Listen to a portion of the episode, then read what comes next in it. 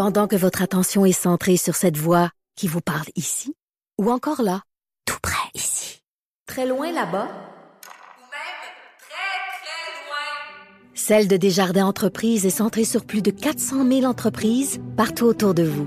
Depuis plus de 120 ans, nos équipes dédiées accompagnent les entrepreneurs d'ici à chaque étape pour qu'ils puissent rester centrés sur ce qui compte, la croissance de leur entreprise.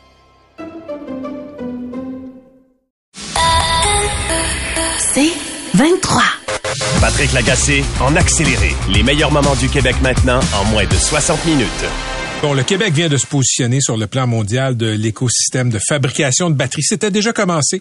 Euh, les gouvernements du Québec, de l'Ontario et le fédéral se positionnent là, des investissements. Vous avez sans doute vu ça depuis quelques mois, des milliards un peu partout. Aujourd'hui, c'est un autre investissement annoncé immense, 7 milliards de dollars des gouvernements du Québec et d'Ottawa pour faire venir ici au Québec l'entreprise suédoise Nordvolt qui, fabrique là, des composantes de batteries pour les véhicules électrique. Avant de passer à mes deux euh, invités, Pierre Fitzgibbon et François-Philippe Champagne, on va écouter les premiers ministres Trudeau et, Legault en conférence de presse en début d'après-midi. L'usine de Northvolt va être un élément essentiel de notre chaîne d'approvisionnement de véhicules électriques. C'est un des plus grands investissements privés de l'histoire du Québec et c'est absolument transformateur. Ça va créer jusqu'à 3000 emplois bien payés à l'usine et des dizaines de milliers d'emplois indirects à travers le Québec et à travers le Canada. Là, un de mes grands bonheurs, c'est qu'on va les transformer ici, nos ressources naturelles. Donc, c'est ici qu'on va créer de la valeur, des jobs passionnants, des jobs payants. Donc, notre stratégie pour faire du Québec un leader de l'économie verte, ça fonctionne. De retour en studio, Pierre Fitzgibbon est ministre de l'Économie et de l'Énergie. François-Philippe Champagne est ministre fédéral de l'Innovation, des Sciences et de l'Industrie. sont tous les deux devant moi. Bienvenue euh, à l'émission, messieurs. Merci. On va, on va commencer avec euh, euh, Nordvolt. Moi, j'avais jamais entendu le hmm. nom de cette compagnie-là, ou presque avant. ça a filtré à la fin du mois d'août. Je vais commencer avec vous, Monsieur Champagne. C'est quoi Nordvolt? Ben d'abord, Nordvolt, c'est un géant de, des batteries. Je comprends que vous les connaissez peut-être pas, mais il faut savoir que les batteries, d'abord, ça a commencé principalement en Asie. Hein? Les grands fabricants en Chine, en Corée, un peu au Japon. Mais l'IRA a tout changé, hein? parce que maintenant, les grands constructeurs japonais, coréens, voire même européens, parce que Nordvolt fait partie de cette nouvelle génération de fabricants de batteries. Hein. Suédois, vous avez ACC aussi du côté de la France.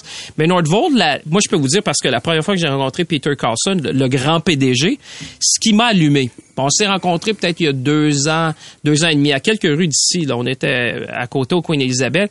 Puis je lui ai dit, c'est quoi ta vision? Il m'a dit, moi, ma vision, M. Champagne, c'est de bâtir la batterie la plus verte au monde.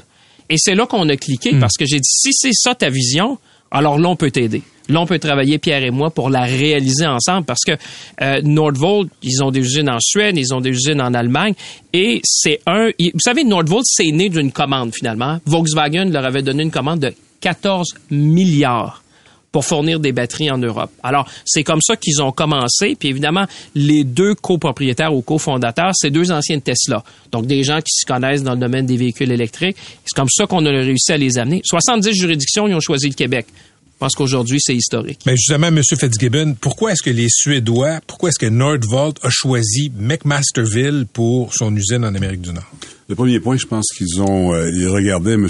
Carlson parlait ce matin de 70 locations géographiques qu'il avait analysées en Amérique du Nord. Les deux principales étaient la Californie et le Québec raison principale, un État vert. Donc, clairement, de s'approvisionner en hydroélectricité est un avantage comparatif. Deuxièmement, le talent euh, disponible au Québec, considérant ce qu'on commençait à faire avec les cathodes, les anodes, tout ce qui se passe à Bécancour. Et pour les terrains, on ils ont vu quelques terrains, et celui-là avait un attrait parce qu'il est près d'un centre urbain important, évidemment, à Montréal. On parle de 3000 personnes, possiblement. Donc, accès au talent était très important. C'est une autre considération. OK, élaborons un peu sur l'électricité verte. Bon, on a de l'hydroélectricité l'électricité au Québec. Ailleurs aux États-Unis, c'est pas toujours le cas. Ça peut être produit avec le gaz. Qu'est-ce que ça change dans la vie de Nordvolt d'avoir de l'électricité verte? Ben, écoutez, je pense qu'on va bientôt voir le fameux passeport batterie où on va faire avec un code barre de toute la traçabilité, d'où vient le lithium, comment la mine euh, procède. Alors, le Québec, on a fait avantage clair sur ça. Dans le cas de Nordvolt, l'approvisionnement à leur usine, excusez, va être 100% hydroélectrique pas de gaz naturel, pas de nucléaire, rien d'autre. Donc, pour eux autres, c'est un avantage, parce qu'un jour, les clients vont vouloir payer pour ça. Moi, je- si je peux ajouter, Mm-hmm. M. Lagacé, ça change tout. Parce que la vision de Nordvolt, leur tu sais, je reprends du départ, eux, ils voulaient faire la batterie la plus verte au monde. Alors, si vous comprenez cet élément-là, puis je vais vous donner un élément, par exemple, quand on a rencontré les gens de Mercedes, vous vous rappelez peut-être quand le chancelier allemand est venu, Mercedes a comme vision qu'en 2039, si vous achetez un véhicule Mercedes, ils vont vous donner un certificat qui a zéro carbone dans le véhicule. Si on pense qu'aller sur la Lune, c'est complexe, imaginez décarboner l'ensemble de tous les éléments qui vont dans un véhicule. Alors, quand M. Carlson fait un investissement de 7 milliards, c'est énorme. Lui, il se positionne dans l'avenir puis il dit si je veux si je veux gagner dans, dans, dans l'économie du 21e siècle où les clients vont pas juste regarder un véhicule électrique mais ils veulent un véhicule vert, c'est là où le Québec gagne parce qu'on va faire de l'aluminium vert, on regarde à faire de l'acier vert, on va faire des batteries vertes, on fait des composantes vertes. C'est là qu'on est en train de bâtir avec Pierre tout cet écosystème-là qui fait si tu veux bâtir le véhicule le plus vert en Amérique du Nord, c'est sûr que ça se passe chez nous. OK, je comprends que ce sont des investissements publics, là. euh, vraiment, euh, il y, a, il y a un potentiel structurant qui est important. Parfait. Mais on va décortiquer, si vous permettez. Euh, L'investissement total, euh, la part du public, la part du privé, décortiquons ça. D'abord, l'argent fédéral, c'est combien? Alors, première partie, puis là, il faut, permettez-moi de décortiquer, il y a ce qu'on appelle la contribution pour, pour bâtir l'usine. Ça, on se comprend. Tu sais, la, la partie physique là, que les gens Oui. peuvent voir. Donc ça, au niveau fédéral, on a 1,3 milliard, mais dans ce chiffre-là, il y a une partie qu'on investit en équité, c'est-à-dire qu'on investit dans la société mère, et il y a une partie qui est un prêt. D'autre part, il y a une partie qu'on appelle le crédit à la production. Alors, on dit, une fois que l'usine sera bâtie, si ils produisent des batteries comme on le pense, ils arrivent à en vendre et que le fameux IRA américain est toujours là, là, il y aura un crédit qui sera fourni. Puis là, on dit on va être jusqu'à 3,1 milliards Parce, fédéral. parce que vous copiez les mesures américaines Et d'investissement. ça, c'est fondamental parce que l'autre partie du montant de 3,1 milliards, il est très, très conditionnel parce que ça assume d'abord que l'usine est bâtie, qu'ils aient commencé à produire des batteries, qu'ils en aient vendu et que l'IRA ne soit pas réduit, annulé ou même modifié. Parce que nous, on est pari passou. Si demain matin, l'IRA dit on arrête demain, moi je paye rien. S'ils disent c'est plus 35 dollars US par kilowattheure, c'est 12, moi je paye 12. Puis si jamais ils disent il y en a plus en tout, ben moi j'arrête. OK. Fait au fédéral, c'est combien au total potentiel? 4,4. 4,4. OK. Au provincial? On a 1,4 pour l'aide à l'investissement. Et le 1,4 se divise, en fait, c'est 1,37 milliards. J'ai 436 millions de subventions pures, 367 367 millions de prêts au coût des fonds, donc euh, le coût que M. Girard emprunte au marché, et 567 millions d'équité dans la société mère. Donc, nous sommes actionnaires de la compagnie mère. Donc, on peut regarder ça puis présumer les taux de rendement sur l'équité. Après ça, 1,4, ce que M. Champagne explique, on a 1,5 milliard pour le fameux crédit RRA. Crédit qui va être variable et payable seulement à partir de 2027, l'année où ils vont produire des cellules et qui est conditionnel à la production, conditionnel au maintien de l'RRA. Ce sont les deux choses complètement différentes. Donc, 1,4 upfront pour la construction, 1,5 de 2027 à 2032. Argent public total environ le 7 milliards, grosso modo. Là. OK, c'est- c'est- je comprends qu'il y a toutes sortes de déclinaisons, mais 7 milliards. Ben, écoutez, oui, mais il faut faire attention. Comparez pas 7 milliards-là au prix de l'investissement, parce que l'investissement ou la subvention de 1,5 milliard pour le RRE, ça va présumer que par année, Nordvolt va dépenser entre 2 et 3 milliards de frais d'opération.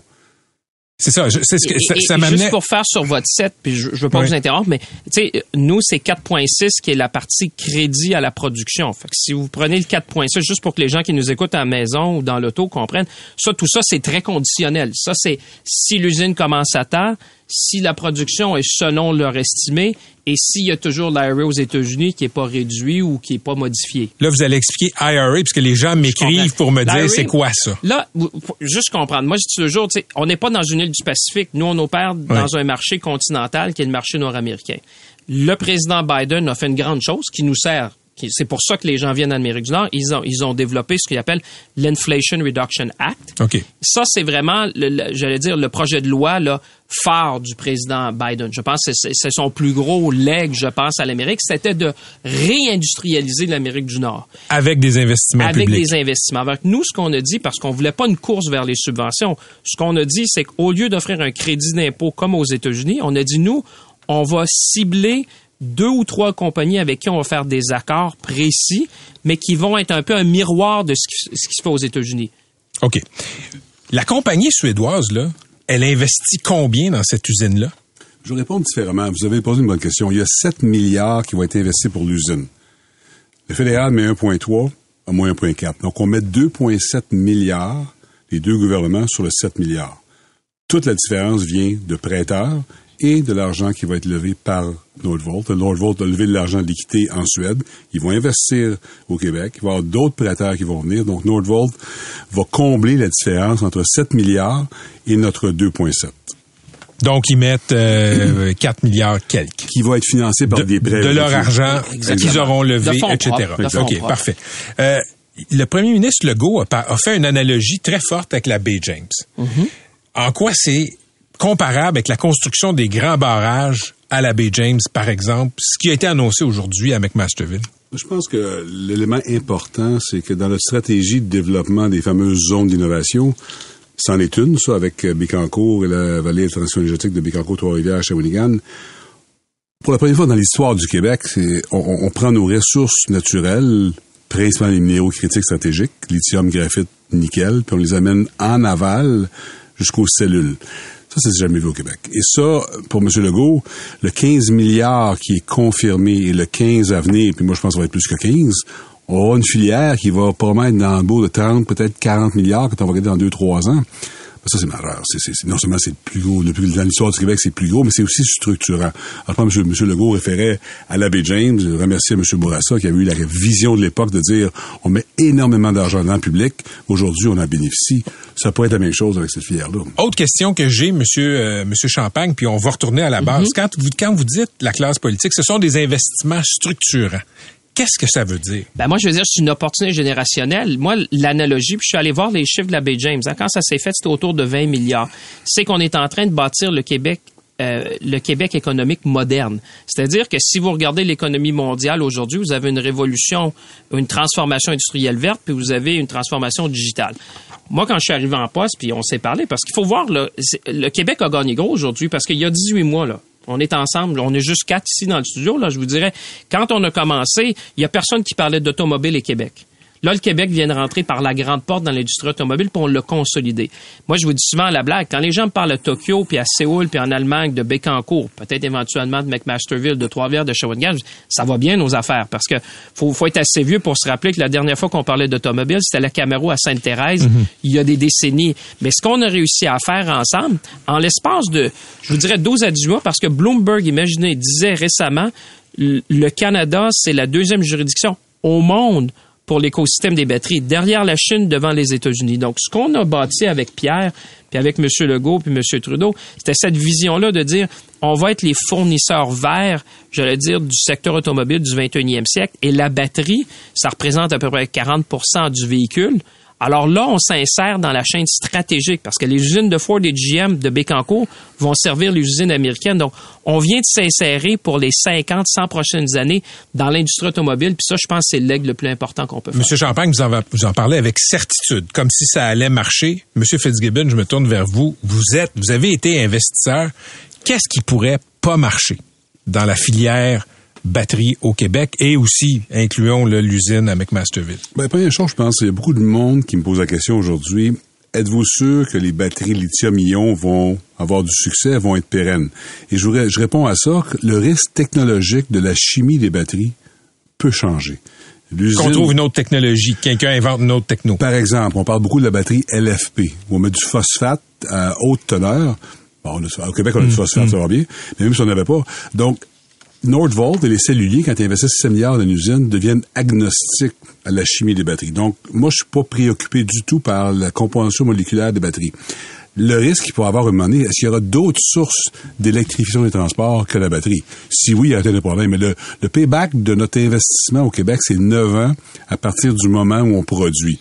Moi, je pense que dans 9 ans, on va avoir, dans 13 ans, parce que ça va prendre 4 ans à construire, on va avoir des batteries encore. OK, vous dites que le, le- le retour sur investissement, c'est 9 ans. Euh, le directeur parlementaire du budget, M. Champagne, pour ce qui est de l'usine de Volkswagen en Ontario, a trouvé que votre gouvernement, en disant qu'à 5 ans, ça allait se repayer, c'était beaucoup, beaucoup trop optimiste. Vous mettez vous des lunettes dans- roses quand vous faites une annonce Ben, comme ça, non, quand mais moi, j'aime son rapport. Je l'aime. Mais il vous contredit. Non, parce qu'il dit, moi, je regarde 8,6% de l'investissement, j'arrive à 20. Moi, je comprends. Si vous regardez 80, il vous manque à peu près 92% de l'investissement. Si vous prenez le reste, vous allez arriver avec un chiffre beaucoup plus court. Parce que dans son rapport, M. Lagacé, vous le lirez, c'est écrit en grossette, il dit, je ne considère que 8,6% du total de l'investissement pour rendre ma conclusion. Et pourquoi on dit ça? Parce que nous, quand on a regardé avec euh, des instituts internationaux, Trillium par exemple, c'est qu'ils disent, quand vous avez une usine comme celle-là, les économistes vont s'entendre que vous avez un multiple, hein, tout l'écosystème autour. Il y en a qui disent que ça peut aller à 10. Moi, je C'est quoi dis, un multiple? Qu'est-ce que vous voulez dire ben, par le là? multiple, c'est-à-dire qu'une fois que vous avez cet investissement-là, les retombées économiques, il y a un multiple si vous regardez. T'as ce qui investi s'est fait. un milliard, ben, il va y avoir une... 10 milliards parce qu'il y a tout un écosystème qui se bâtit. Quand on regarde les usines de Volkswagen, par exemple, en Espagne, vous avez des multiples entre 5 et 10. Alors, moi, ce que j'ai dit au directeur du bu- parlementaire du budget, lui, il considère que c'est zéro. Bon, c'est peut-être pas 10, mais c'est pas zéro non plus. Oui. Alors, c'est pour ça que dans le rapport, puis lui-même l'admet, là, si vous le regardez, il dit, moi, je ne considère que 8,6% du total de l'investissement. J'arrive à ça. Mais nous, dans l'analyse qu'on a fait là, on dit, si vous prenez l'aide publique, on va reprendre notre argent comme Québécois, comme Canadiens d'ici à 5 à 9 ans. Puis ensuite de ça, on a un retour sur l'investissement pour les 50, 100 prochaines années. Après avoir créé aussi une grappe industrielle. Oui, parce qu'on dit c'est 1,6 milliard dans l'économie qui rentre par année. Alors, vous voyez que, tu sais, même en termes banquiers, vous regardez ça, vous allez chercher un prêt, vous le repayez en 9 ans, puis après ça, vous avez 50 ans de retour sur l'investissement. C'est là l'intérêt. 3000 jobs à Nordvolt à McMasterville. Euh, c'est euh, qui va travailler là? C'est quoi la formation de ces gens-là? Ben, beaucoup de formations techniques et on travaille étroitement. On a créé un comité interministériel. On travaille avec euh, le ministère de l'Emploi, euh, de l'Habitation et du Transport parce que, bon, les gens ne seront pas tous à McMasterville, ils peuvent être à Montréal. On a un train qui part de Saint-Bruno à Montréal. Avec Geneviève, on va regarder, le Guibault, on va regarder comment est-ce qu'on peut augmenter la cadence. Je pense que le bassin dans lequel la main-d'œuvre peut être euh, utilisée existe. Évidemment, il va y avoir une pression sur d'autres entreprises, mais on parle de haut salaire et je pense que avec M. Legault, notre objectif, c'est de rehausser le niveau de vie des Québécois. Alors, je pense que ces projets-là vont mettre la pression sur les autres, c'est vrai, mais je pense qu'on va augmenter le niveau de richesse. Mais justement, parlons-en, parce que là, la crainte, c'est que les autres PME de l'écosystème se fassent piquer des employés. Qu'est-ce que vous répondez, puis je veux vous entendre les deux là-dessus, qu'est-ce que vous répondez aux entrepreneurs là, qui ont des PME, qui ont des employés, qui ont déjà de la misère à en trouver et à en retenir? Là, ils vont se dire, OK, il y a un géant suédois subventionné avec mes taxes qui va venir me piquer mes employés. Vous leur dites quoi? Ben, premièrement, je pense que c'est important de noter que la productivité, qui est un des problèmes du Québec, faut l'augmenter. On a un paquet de programmes en place où on aide les entreprises à se numériser, automatiser, robotiser. Il faut forcer les entreprises à faire ça. Et les jeunes, de toute façon, quand je suis allé à l'usine de, de, Nord, de Nordvolt en Suède il y a deux semaines, la moyenne d'âge dans l'usine, c'est 30-35 ans. Nos jeunes veulent ce genre d'entreprise-là. C'est ça que vous dites à l'entrepreneur qui se fait piquer ses employés? Ben, on va dire d'abord, il faut qu'ils s'auto- se- s'automatisent, il faut qu'ils se robotisent. Les jeunes vont choisir où travailler. C'est bon, parce qu'on va créer de la richesse. Et moi, je pense que les PME du Québec vont pouvoir produire plus avec égal ou moins de monde. Alors, je pense qu'on va être capable d'avoir un bassin de population pour... Monsieur Champagne. Moi, je, deux choses. Je pense que, puis ça va un peu dans le sens que M. Fitzgibbon disait, d'abord, on va être capable de retenir des talents. Hein, parce qu'aujourd'hui, si tu es un jeune, tu nous écoutes, tu dis, écoute, moi, je rêverais d'être dans le secteur automobile. Pour l'instant, au Québec, les opportunités étaient plutôt limitées. Euh, tu dis, je veux m'en aller dans un, dans, dans un, dans un métier d'avenir, une industrie nouvelle. Un peu comme quand on a créé, rappelez-vous, tu sais, au début du siècle, c'était les alumineries. Après ça, on a eu, euh, on a eu l'industrie aérospatiale qui est venue. Là, on crée tout un pan industriel qui n'existait pas au Québec. C'est ça aujourd'hui. Quand vous dites c'est historique, moi, j'ai une question de fierté. Je dis, on vient de créer un pan industriel qui n'existait pas. Donc, opportunité de garder nos jeunes chez nous. Puis deux, puis aussi en région, parce qu'on parle de la Montérégie. Vous savez, moi, je viens de la Mauricie. Comment on garde? Ben là, on offre des emplois de qualité. Deuxièmement, c'est sûr qu'il va falloir faire venir des talents aussi. Tu sais, cette question-là d'avoir Faire des venir gens- des talents? Ben, c'est-à-dire, d- euh, on parle d'immigration puis de, de gens qui veulent venir s'établir chez nous. Moi, je pense que non seulement on va être capable de garder nos jeunes, on va être capable de- de- d'attirer des gens chez nous. Puis je vous donne juste par exemple, tu sais, quand vous me parliez de PME, puis je suis content que vous l'ameniez parce que moi, je donnais l'exemple. Vous savez, je viens de la Mauricie. puis Je regarde les deux plus grosses PME à Shawinigan. C'est deux PME qui sont dans le secteur de l'aérospatial. Je me dis, ben, si on n'avait pas eu Bombardier à l'époque, puis Airbus maintenant, ces gens-là n'existeraient pas. Alors là, on crée tout un écosystème autour parce que une usine qui est l'équivalent, ben, le terrain, c'est à peu près 318 terrains de football. Vous imaginez un peu tout ce que ça prend pour opérer. On parle de 2 milliards par année en opération pour, pour, pour être capable de gérer tout ça. Alors, moi, j'y vois aussi, vous créez c'est comme on crée un nouveau parc industriel, on crée quelque chose où les gens vont vouloir se venir. Puis je pense que, comme vous dites, les PME, il y en a qui vont pouvoir s'insérer dans cette grande chaîne d'approvisionnement-là. OK. À McMasterville, il y a déjà de la grogne, hein, M. Fitzgibbon. Là, il y a 800 personnes qui ont signé une pétition qui disent non à Nordvolt pour toutes sortes de raisons. J'ai interviewé quelqu'un tantôt. Euh, Est-ce que il y a un volet acceptabilité sociale dans la construction de l'usine? Est-ce que les citoyens de McMasterville, s'ils rejettent ça, est-ce que l'usine va se faire quand même? Bon, premièrement, je pense que la société Nordvolt que nous avons choisie, une des raisons, puis je l'ai visualisé en Suède, dans la ville de Skellefteå, tout le monde est heureux d'avoir le projet parce que la société a fait un très bon travail d'éducation, d'expliquer aux citoyens qu'est-ce qui se passerait. Ici, malheureusement, l'annonce a été retardée, on l'a pas faite avant aujourd'hui. Ça avait filtré, L'entreprise, l'entreprise est anxieuse et commence lundi avec des sessions avec les employés. Ils vont faire les familles le week-end qui va suivre pour expliquer quelle va être l'usine. Et là, pour l'avoir vu, l'usine, un des enjeux, c'est le visuel, qu'est-ce qui va avec l'usine, puis le bruit. Et je peux vous confirmer ce que j'ai vu en Suède. Si on fait la même chose ici avec Masterville, les deux maires, en passant, étaient avec moi. Pas en même temps, là. Ils étaient là en Suède. Ils sont impressionnés, les deux supporters. Donc, je pense qu'il y a un travail de communication parce qu'il faut adresser les enjeux, il faut parler aux citoyens. Il y a des, c'est légitime d'avoir un peu d'anxiété à ce qui va arriver. Et moi, je suis confortable qu'ils vont convaincre les Il y a déjà des gens qui demandent un BAP, un bureau d'audience public en environnement sur la construction de l'usine. Est-ce que ça va avoir lieu? Le problème, c'est pas les gens qui demandent le BAP, c'est que le BAP, ça existe déjà. Les règles là, vont être respectées. Donc, l'usine en question, puis il y a différents morceaux dans l'usine. Il y a des morceaux qui vont être sujets au BAP, d'autres non. Mais c'est pas nous qui allons décider ça. C'est les- les- la réglementation existe. Nous allons respecter les règles en place. OK, dernière question pour vous, Monsieur Champagne. Là, tout ça est présenté comme quelque chose de structurant, une date importante dans l'histoire du Québec. Il y a des analystes qui disent que c'est le legs de François Legault, etc., pour l'avenir. Si Donald Trump revient au, pou- au pouvoir, vous avez été ministre du Commerce international, et qui scrape toutes les aides publiques à ces, à ces virages verts, à ces filières batteries aux États-Unis, est-ce que tout, notre, toute notre filière batterie au Québec, au Canada, va s'écrouler? Ben non, au, au contraire, que parce que nous, nos ententes, c'est que si le, le- fameux Inflation Reduction Act n'est plus, ben on n'a pas à payer ces sommes-là qui sont sur la partie du crédit à la production. Et mais les usines vont avoir été bâties. Puis ce qui est intéressant, M. Lagacé, euh, là-dedans, c'est qu'on s'insère de façon stratégique dans les chaînes d'approvisionnement parce que les, je vous prends l'exemple de Bécancour avec Ford et GM.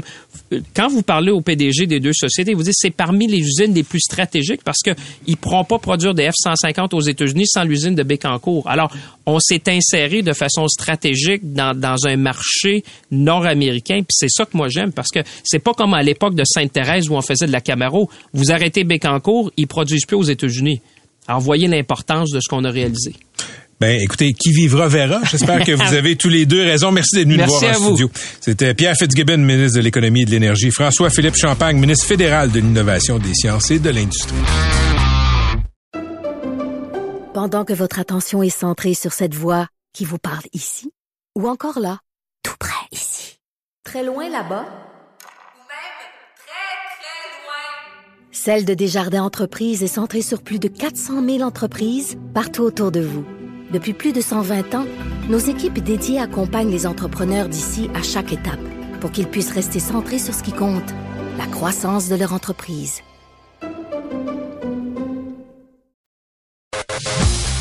Patrick Lagacé en accéléré. On le sait, les cas de COVID qui repartent à la hausse. Le virus, par exemple, semble moins virulent que pendant la pandémie, crée en tout cas moins de gens qui se retrouvent à l'hôpital aux soins intensifs. Euh, c'est le cas aussi pour la grippe. Il y a des cas de grippe là, qui reviennent. La santé publique a annoncé aujourd'hui un lancement de campagne de vaccination contre la COVID et contre la grippe. Docteur Luc Boileau est le directeur national de la santé publique. Il est au bout du fil. Docteur Boileau, bonjour.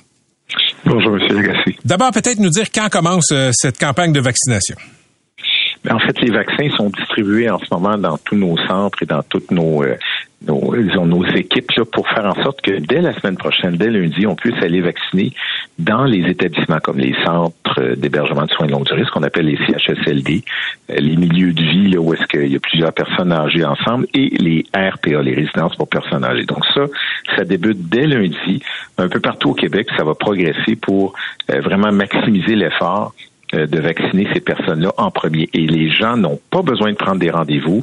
Les équipes sont mobilisées, ils vont les rejoindre là où ils sont et on offre le vaccin, bien sûr, de la COVID et de l'influenza en même temps. Mais pour le, les gens en général, là, toute la population qui veulent en bénéficier, c'est à compter du 10 octobre. Mais les rendez-vous peuvent être pris dès maintenant sur Clic Santé. Puis on encourage vraiment ceux qui sont dans les groupes à risque à en profiter. C'est pas on n'encourage pas tout le monde. Là. On, est, on est conscient qu'il y en a qui n'en ont pas nécessairement besoin, mais vraiment ceux qui sont plus âgés que 60 ans ou même plus que ça, qui ont des maladies chroniques, même s'ils sont des enfants qui sont dialysés, supprimés, en général, ils se connaissent bien.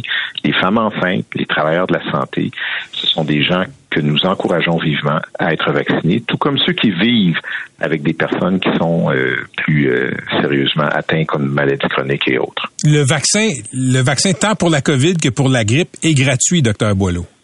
Absolument. Il a été gratuit euh, toujours pour la COVID. Pour l'influenza, l'année passée, en plein milieu du démarrage de la campagne, en novembre, le, ministre avait décidé de le rendre gratuit pour tout le monde et, et il a continué à être gratuit pour tout le monde qui veut en bénéficier.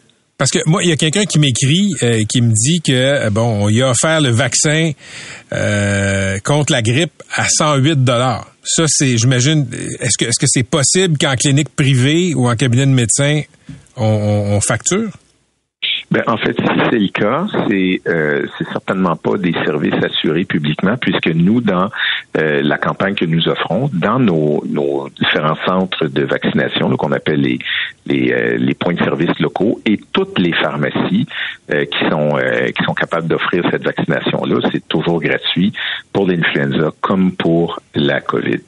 OK. Tantôt, j'ai dit que le, les gens qui ont des cas de COVID là, qui, qui repartent en hausse ces jours-ci ont l'air d'être moins malades. Ça, c'est l'impression que j'en ai en regardant les chiffres. Est-ce que c'est juste une impression ou euh, il y a comme une létalité qui est plus grande? En fait, vous avez raison, euh, Monsieur Lagacé, parce que il y, a deux choses. D'abord, le virus qui circule actuellement, il, se présente euh, d'une façon différente que celui qu'on avait au début de la COVID. Donc, ceux, qu'on a actuellement depuis un certain nombre de variants avant celui ceux-ci, ben, ils, vont plus attaquer les voies respiratoires supérieures plutôt qu'être bien ancrés dans les poumons puis nous donner des grosses inflammations pulmonaires comme on avait au début. Donc, ça, c'est déjà une différence importante. Mais l'autre, qui est le plus important, c'est que la grande majorité de la population ont été vaccinés et plusieurs, sinon la majorité, ont fait la COVID déjà. Alors, ça donne une immunité qui permet d'avoir une, réaction beaucoup moins forte quand on a la COVID. Ça ne veut pas dire qu'on n'est pas malade, mais ça ne nous amène pas toujours à l'hospitalisation. Mais retenons que pour les personnes de 70 ans et plus, il y en a probablement 20% qui n'ont jamais fait la COVID. Et, et eux autres sont plus à risque et ont besoin d'avoir une vaccination à jour. Et même ceux qui l'ont fait, la, COVID, ben, les anticorps deviennent moins efficaces, moins présents dans le système immunitaire avec le temps, après quelques mois, six mois. Et là, ben, pour plusieurs, ça fait comme sept, huit mois qu'ils n'ont pas été vaccinés parce que on attendait le nouveau vaccin. Alors, c'est un bon moment d'y aller parce que, évidemment, il circule beaucoup et il va circuler encore durant toute l'automne et l'hiver. OK. Donc, on invite les gens qui veulent se faire vacciner dans la population générale dès le 10 octobre en prenant rendez-vous dès maintenant sur Clic Santé. Je veux vous amener sur un autre thème connexe, c'est les autotests. Les gens font le saut. Euh, on a été habitué à ce que les tests soient gratuits quand on se présentait en, pharmacie. Maintenant, ce n'est plus le cas. Euh, les gens doivent payer. Où est-ce que c'est euh, où, les tests sont-ils payants? Et où sont-ils pas payants? Où est-ce qu'on nous les donne? Parce que je sais qu'à certains endroits, on les donne. Bon, écoutez, c'est une question importante puisque ça a soulevé, comme vous le soulignez, plusieurs interrogations. On a été habitué à les avoir distribués partout, mais on n'est plus dans le même contexte. On n'a pas la même urgence sanitaire que nous avions. On n'a pas la même condition de société dans laquelle nous, nous évoluions. Alors, on continue à les rendre disponibles, bien sûr, dans toutes les garderies, toutes les CPE, toutes les écoles primaires, secondaires, les enfants ont accès à cela, ils les ramènent à la maison, ils peuvent prendre une coupe de boîte s'ils veulent, ils peuvent en amener pour leurs parents. Euh, il y a beaucoup d'étudiants qui l'ont également. Il y a des entreprises qui viennent le chercher pour le distribuer à leurs gens. On a des CLSC qui en ont, mais dans tous nos points locaux de service, tous ceux-là, il y en a à peu près 150 au Québec, c'est entièrement disponible, totalement gratuit pour tout le monde. Pour être clair, c'est quoi un point local de service? Ben, c'est ce que nous avions avant. Tu vous savez, on avait des, des centres de vaccination. Ils sont pas tous à la même place. On a raffiné ça. Maintenant, on a des points de service euh, locaux qui sont distribués à travers la province pour qu'on puisse faciliter la vaccination, entre autres, c'est la vaccination pour le zona, pour la COVID, pour l'influenza, pour le pneumocoque. Alors, les gens, quand ils vont sur Clic Santé, ils choisissent l'endroit où ils vont. C'est habituellement à proximité de leur vie, euh, de leur lieu de vie. Ils y vont, c'est gratuit. Puis pour la vaccination, on l'offre également en pharmacie. Et en pharmacie, on en a des tests gratuits pour ceux qui Excusez, si vous me permettez, c'est que quand on quand on a euh, une condition qui nous permet de bénéficier du Paxlovid, qui est un médicament qui évite l'évolution plus dramatique de la, de la COVID, ceux-là, on veut vraiment qu'ils commencent le Paxlovid rapidement. Donc, on leur donne des tests, des tests gratuitement pour qu'ils qu'ils évaluent s'ils font ou non une COVID, parce qu'on ne veut pas donner ça à l'aveugle. Alors, eux, ils reçoivent les tests gratuits pour qu'on vérifie rapidement. Et ensuite, on leur donne le Paxlovid. Mais, mais pour ça, pour les pharmacies, là, ils ont toujours été euh, d'excellents euh, collaborateurs pour cela. Et, on, pense qu'avec un réseau aussi fort de distribution, qu'il n'y aura pas de problème. Puis en plus, M. Lagacé, laissez-moi ajouter qu'il y a beaucoup de monde qui ont des boîtes à la maison. On en a donné des millions. Et ces boîtes-là sont toujours efficaces. Il ne faut pas penser, oh, ça fait déjà huit mois, un an que je les ai. Non, non, non. C'est encore efficace. Là, ça va traverser tout l'automne, tout l'hiver. Quand ça sera plus efficace, on va le dire. Pourquoi c'est pas gratuit pour tout le monde, sachant que euh, une personne qui se teste rapidement, facilement, ben, va pouvoir s'isoler si elle est positive. C'est globalement là, c'est un plus pour tout le monde. Quelle bonne question. En fait, c'est gratuit pour tout le monde dans le réseau qu'on vient de dire. Mais pas si je vais en pharmacie. Oui, mais c'est parce qu'en pharmacie, elle, n'était pas gratuite. Il fallait quand même payer pour les services professionnels des pharmaciens qui les donnaient. Alors, il y a un coût associé à cela. On, l'a bien évalué.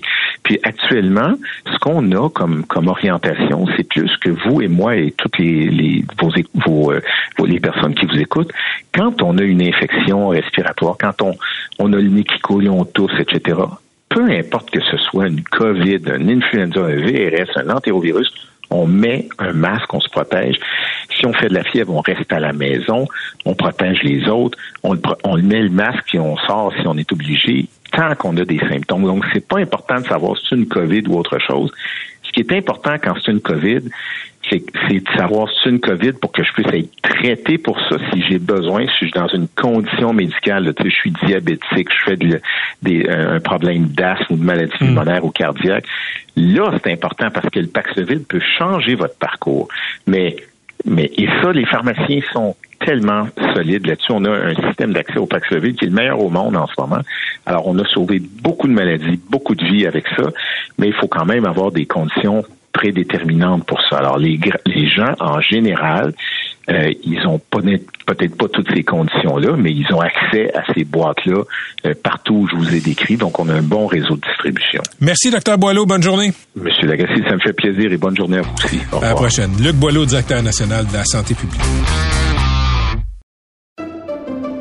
Pendant que votre attention est centrée sur cette voix qui vous parle ici, ou encore là, tout près ici, très loin là-bas,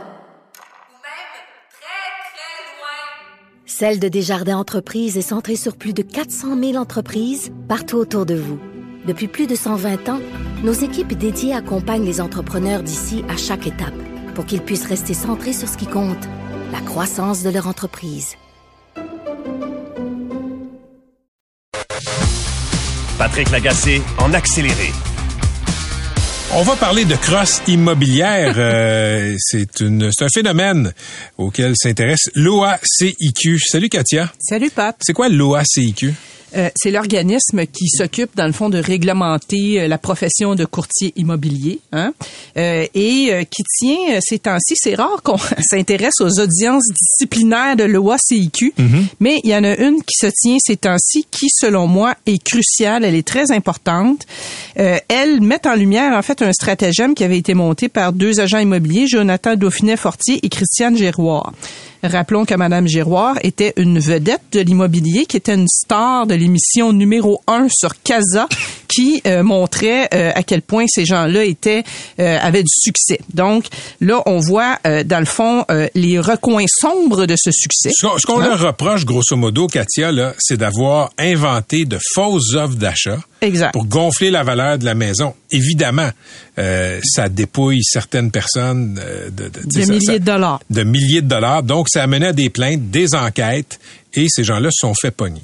Absolument. Donc cette, cette semaine, il y a une témoin qui est venue expliquer comment elle a fait une offre d'achat sur une maison qu'elle avait pas du tout l'intention d'acheter, qu'elle avait pas les moyens d'acheter, puis qu'elle avait jamais visité. Donc pourquoi elle a fait ça? C'est parce que Monsieur Dauphinet Fortier, dont elle était une proche, lui a demandé "Peux-tu faire ça, s'il vous plaît Donc ça, ce que ça a fait, c'est que ça a fait monter le prix de la maison en question parce qu'elle elle a fait une offre évidemment supérieure, euh, euh, sais, euh, à ce qui était attendu.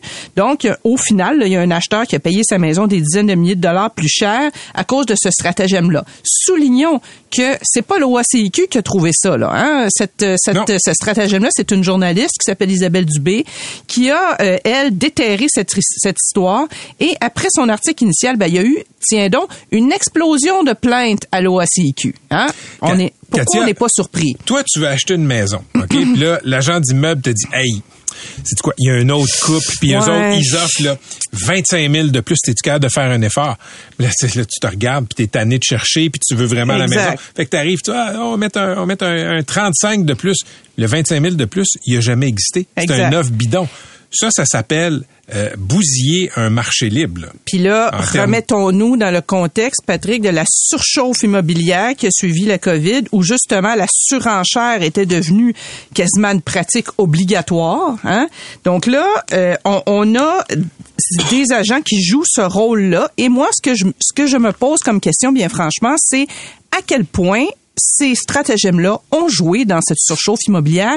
Quelle proportion des prix des maisons est due à des pratiques qu'on pourrait qualifier certainement de frauduleuses? Hein? Puis il y, a eu un, il y a eu un autre exemple qui a sorti la semaine dernière, donc qui n'est pas le fait d'agents immobiliers, cette fois-ci c'est plutôt les propriétaires, mais c'est des maisons de chambre, donc que la ville de Montréal euh, voulait acheter. Pourquoi elle voulait acheter des maisons de chambre la ville? Parce qu'il n'y en a plus de maisons de chambre à Montréal. Ça a contribué à l'itinérance. Exactement. Les maisons de chambre sont vraiment le, le premier pas pour se sortir de l'itinérance. Pour quelqu'un qui est sans abri, c'est la première marche, c'est la maison de chambre parce que c'est facile, c'est pas trop cher, c'est pas compliqué. Il y en avait plus. La ville a dit, ben je vais acheter certains immeubles. Peut-être que la ville a été maladroite en, en, affichant son intention d'acheter certains immeubles avec ce qu'on appelle un droit de préemption de façon un peu, euh, tu sais, comme trop hâtive. On a annoncé nos intentions trop à l'avance.